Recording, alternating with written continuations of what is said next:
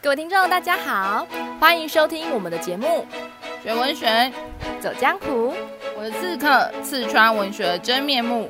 大家好，我是游侠，游出文学的美好时光。各位听众，大家好，欢迎回到我们的节目《文学下午茶》。今天我们要为大家介绍的新主题是。艺术家的先行者与时代的故事，王大宏与张李德和。各位听众，好久不见了，不知道大家有没有想念我们呢？对呀，为什么那么久没更新呢？因为此刻最近都很忙碌。是这样吗？我记得有小象说去台北玩了呢。对，没有错，我刚从台北回来哦。那不知道大家有没有？想知道我去台北什么地方玩呢？有什么美食景点介绍吗？美食倒是没有什么特别的，因为我没有特别去找美食哦。但是景点，我这次去了一个很特别的地方哦，是一个建筑师的故居，在北美馆旁边。刺客，你有猜到是谁了吗？不知道，我只关心美食。No，这个建筑师跟你有很深的关联哦，是你大学时期的回忆呢。哦，是建造成大戏馆的王大閎建筑师吗？没有错，我去参观了他在北美馆被重新盖好的建国南路的自宅哦，观赏到里面的很多建筑配置啊，让我感到非常非常非常的感动。所以回到台南之后呢，我就去买了一本跟王大有关的书籍，叫做《世纪王大红》。台湾现代建筑的先行者哦，里面这本书呢记载了非常多王大宏的故事，还有设计理念哦。今天呢就要透过 Podcast 频道与大家分享，有没有很期待呢？哇酷哇酷！看来最近刺客暑假都在看《Spy Family》呢。好啊，那我们就直接来介绍王大宏吧。王大閎的话呢，他是著名法学家王宠惠之子哦。那从小的话呢，就是受到非常好的，因为王宠惠算蛮有钱的嘛，所以算是非常好的教育。那他小时候呢，住在了上海跟苏州哦。那尤其是苏州的园林经验，深深的影响到他后期的建筑表现哦。那王大閎呢，后来呢就被送出国念书哦，他是英国剑桥大学建筑系学士。后来的话呢，他又攻读了美国哈佛大学的建筑硕士哦，还是包浩斯创校校长葛罗培斯的学生哦，又受到现代主义大师密斯凡德罗深远的影响哦。其实呢，台湾呐、很少有建筑师呢能够呢跟世界最先进的设计端有这么强大的连接哦。所以呢，在一九七零年代，其实王大閎在台湾呢就占有一席之地哦。特别是在一九七二年完成了国父纪念馆后呢，声势呢可说是如日中天，看似非常光彩亮丽的王大閎哦。其实，在台湾呢是非常的失落的哦。他曾经以服务业来比喻做建筑哦。为什么建筑只是服务业而不是艺术呢？对当时的王大閎来说，有一道很难很难突破的关卡，就是威权体制。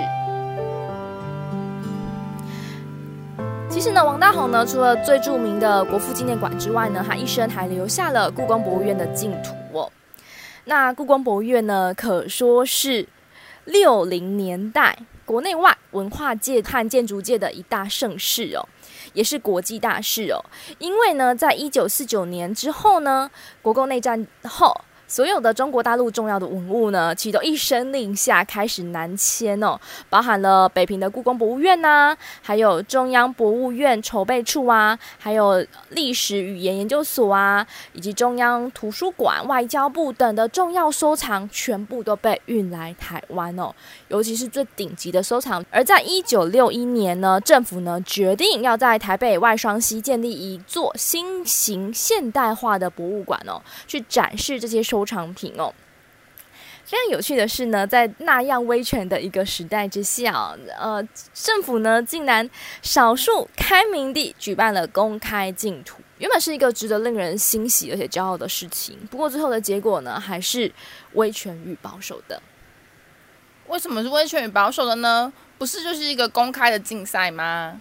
具有全望的建筑师的回忆哦，当时呢有五组团队竞逐哦，是交由国外的评审进行评选哦。没想到呢，回来的答案呢，他们一致的认为王大红呢比较了解现代建筑哦。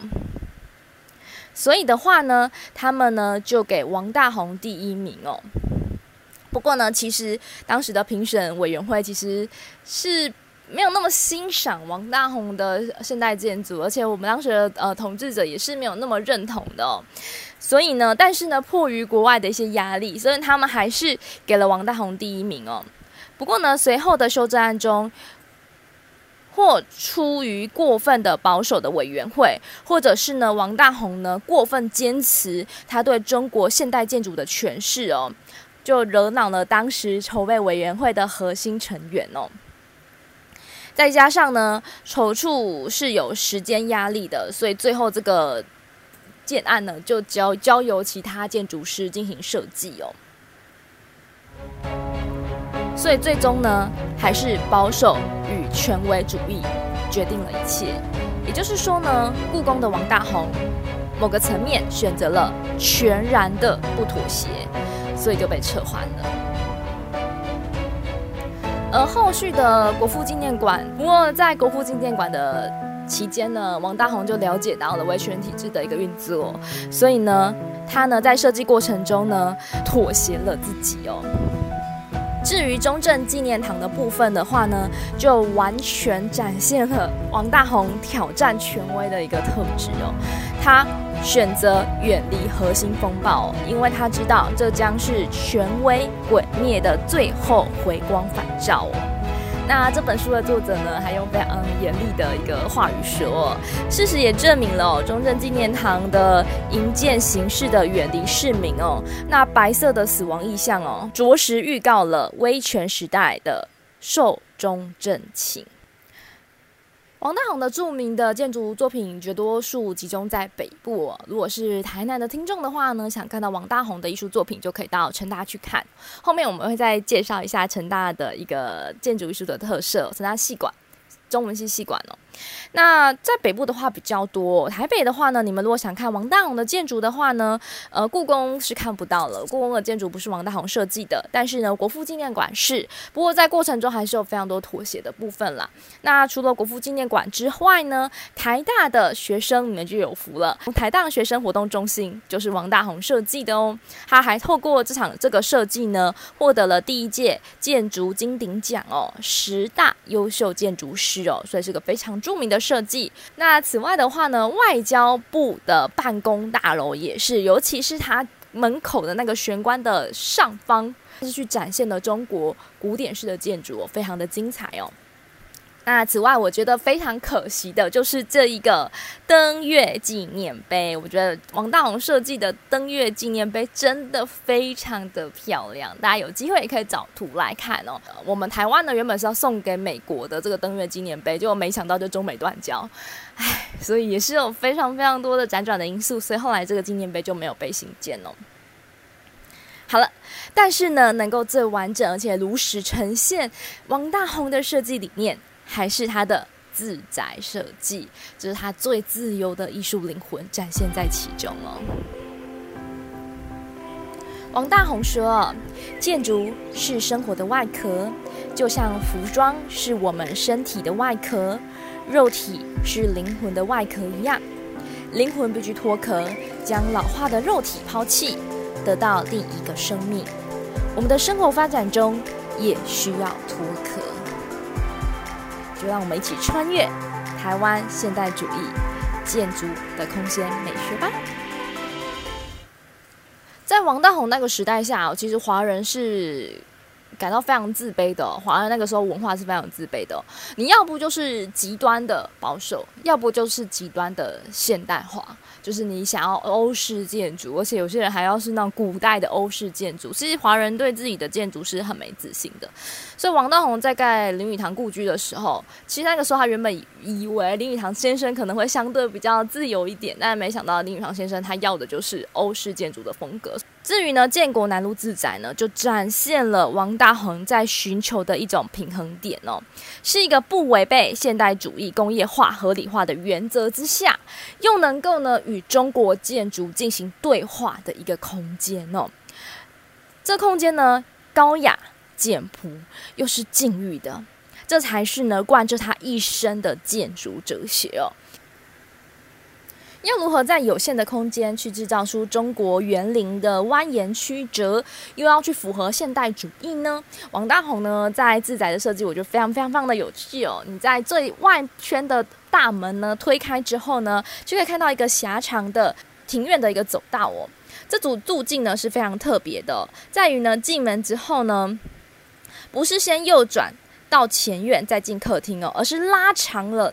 你要必须要从花木扶疏的步道进入尺度比较小的入口玄关，然后呢就转了九十度了嘛，对不对？转到宽敞明亮的客厅。通过这个不断的转弯的一个过程中，就是有一种你的脚步移动，看到了不同的风景，而且一明一暗，然后再到一明，就是展现了客厅的明亮哦。这也是接近了中国园林蜿蜒曲折、意境深的场景哦。此外的话呢，你如果仔细观察这个房子的一个配色哦，王大王特别喜欢三种颜色，一个是红，就象征了中国喜气洋洋的一个中国建筑嘛。此外是白，为什么是白呢？因为透过白，其实可以展现光影的变化哦。这个呢，也可以呼应到呢，我们之前有介绍到的一课，叫做呃归有光的。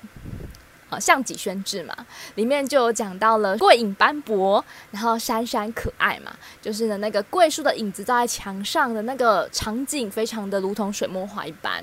那这也是王大閎想要制造出来一个效果，就是光影的变化，可以透但透过白色的画面更清楚的去展现哦。那此外，第二、第三个颜色就是黑，透过红、白、黑三种色调来形成了一个主视觉哦。而里面的所有的建筑配置都是走的是极简风哦，透过这些建筑去了解王大红他想要追求的一个现代主义的一个文化特色哦。那此外呢，我最最最喜欢的是那个卧室的那个月窗，那个月窗真的非常的美。然后呢，它在月窗后面的那个庭院种植了所谓的竹子，那所以的话呢，如果晚上你可以想象晚上月光洒下来，然后竹影就会直接的照在这个窗户上哦。就可以形成另外一种美学效果，而且你还可以看一半，一半看到足影，然后一半看到白色的，真的真的是非常非常优美的一个景致哦。那此外的话呢，其实王大红呢对于浴室是非常有要求的，所以你在看这个呃自宅的浴室，你就发现哇，为什么浴缸就是做这么像呃公共浴场的浴缸哦？因为王大红认为呢，浴室是一个高贵的地方哦。其实，在现代主义是这也是他对现代主义的某个批判，我们会省省略浴室，甚至会觉得用淋浴就好了，快速解决就好。他说错，其实洗澡甚至让灵魂休息的地方，也是让灵魂升华的地方哦。所以是一个非常非常重要的场所，所以为什么嗯、包含了唐代人，包含了我们说罗马人或者是日本人，他们都很重视公共澡堂哦。所以这也是为什么王大閎要在自己自宅里面的浴室特别设计一个空间，是让他可以享受在当下的，非常非常的特别哦。王大閎的艺术呢，如果你要说起来，真的是讲一。一天一夜都讲不完哦，那我们就分成上下集来介绍哦。不过呢，透过这些王大红的故事，不知道当读者有没有想到，某一个我们以前介绍过的文学家，其实他也是不断的在时空里面跟这个时代对抗，或者是跟这个时代对话。但是即使如此，他还是不放弃他自己努力的创作。不知道大家有没有想到是哪一位艺术家呢？没错，我们现在就要来讲呢，日治时期的女作家张李德和。游侠有没有很期待呢？有啊，哇酷哇酷！在高中国文课本里面呢、啊，收录了一位女性的日本作家，这算其实是蛮特殊的一个现象，她就是张李德和哦。那张李德和呢，她其实是呃。光绪十九年生的人哦，那后来当然因为我们就是被日本政府统治哦，然后所以说呢，就是在日本政府的统治底下呢成成长吼。好，那她其实后来嫁给了嘉义的名门，基本上呢一个医生哦，基本上也就是跟着父母的期望去做一个生活的规划。不过我觉得有趣的事情是他在话剧自序中去谈论到的一些观点哦，这些观点跟我们刚刚在讲王大红他试图。去对抗威权，或者对抗跟他自己呢想法不合、不太一样的人的那种坚持，其实是蛮像的。就是身为一个女性，在时代里面，她被赋予了一些不得不然的角色形象，比如说相夫教子哦，比如说她以夫为尊，以孩子为尊哦。不过呢，张李德和呢，在这样的夹缝中，他努力的。想办法的跟这个时代对话，并且找到属于他这在这个时代呢发挥自己的一个方式哦。嫁为人妻之后呢，他不仅没有放弃自己的兴趣哦，他还是持续的在做艺术创作。就像话剧自序里面有谈到说，他觉得呢，艺术创作对于他来说是一种呃，让他自己能够。呃，敬仰他的偶像，不管是这个管夫人啊，哈，不管是陶渊明啊的一种方式哦，那其实也是一种他自我实现的一种想望哦。那不只是在这个艺术上颇有成就，他的艺术作品其实入选了蛮多日本的美展哦。他其实后来还将自己的庭院哦，就是改名为艺园，然后办了非常多的诗会哦。然后在这个艺文圈哦，就是他在嘉义创造文艺聚会啊，跟结社哦，在艺文圈有非常多的影响力哦，也让大家其实有更多的机会去接触到这些艺文的活活动。所以说，它其实有一些就像是诗词、书画、琴。棋丝绣七绝这样的美誉哦，所以在艺文界里面呢，他被认为是妇女团的团长啊，就他让很多女生呢有机会，除了家庭以外呢，也能够同时的去追求自己的兴趣跟艺文的活动。那我觉得这跟王大红哦去面对整个体制，他所呃。表达他的建筑想法是很像，只是呢，张李德和是将他的一个理想跟他对于生命的追求放在他的这个诗画啊，或者是他的作品之上哦。另外呢，他的女儿，他其实也还蛮认真的在教导女儿，而且他的女儿其实跟他的风格也是很接近，所以他们母女曾经一起入围日本的美展哦。那我觉得是一个还蛮有传承意味的一个事情哦。他就让这个他向这个时代去做对话，就是他确确实他也是。呃，以时代能够接受的方式哦，去从事艺文活动，但是他也向时代证明了，身为一个女性，包括小孩，他们确实也能够在这个时代里面发挥自己哦，并且呃，用自己的方式哦，向大家证明他们心中所谓的艺术哦。不知道听完这两位伟大的艺术先行者，大家有没有特别的感触呢？那大家也许可以透过他们的作品。跟透过他们的一个建筑艺术表现，然后去了解这两个人面对时代的一些精神以及一些勇气哦。那我们今天的节目就到此为止。学文学，走江湖，我们下次见，拜拜。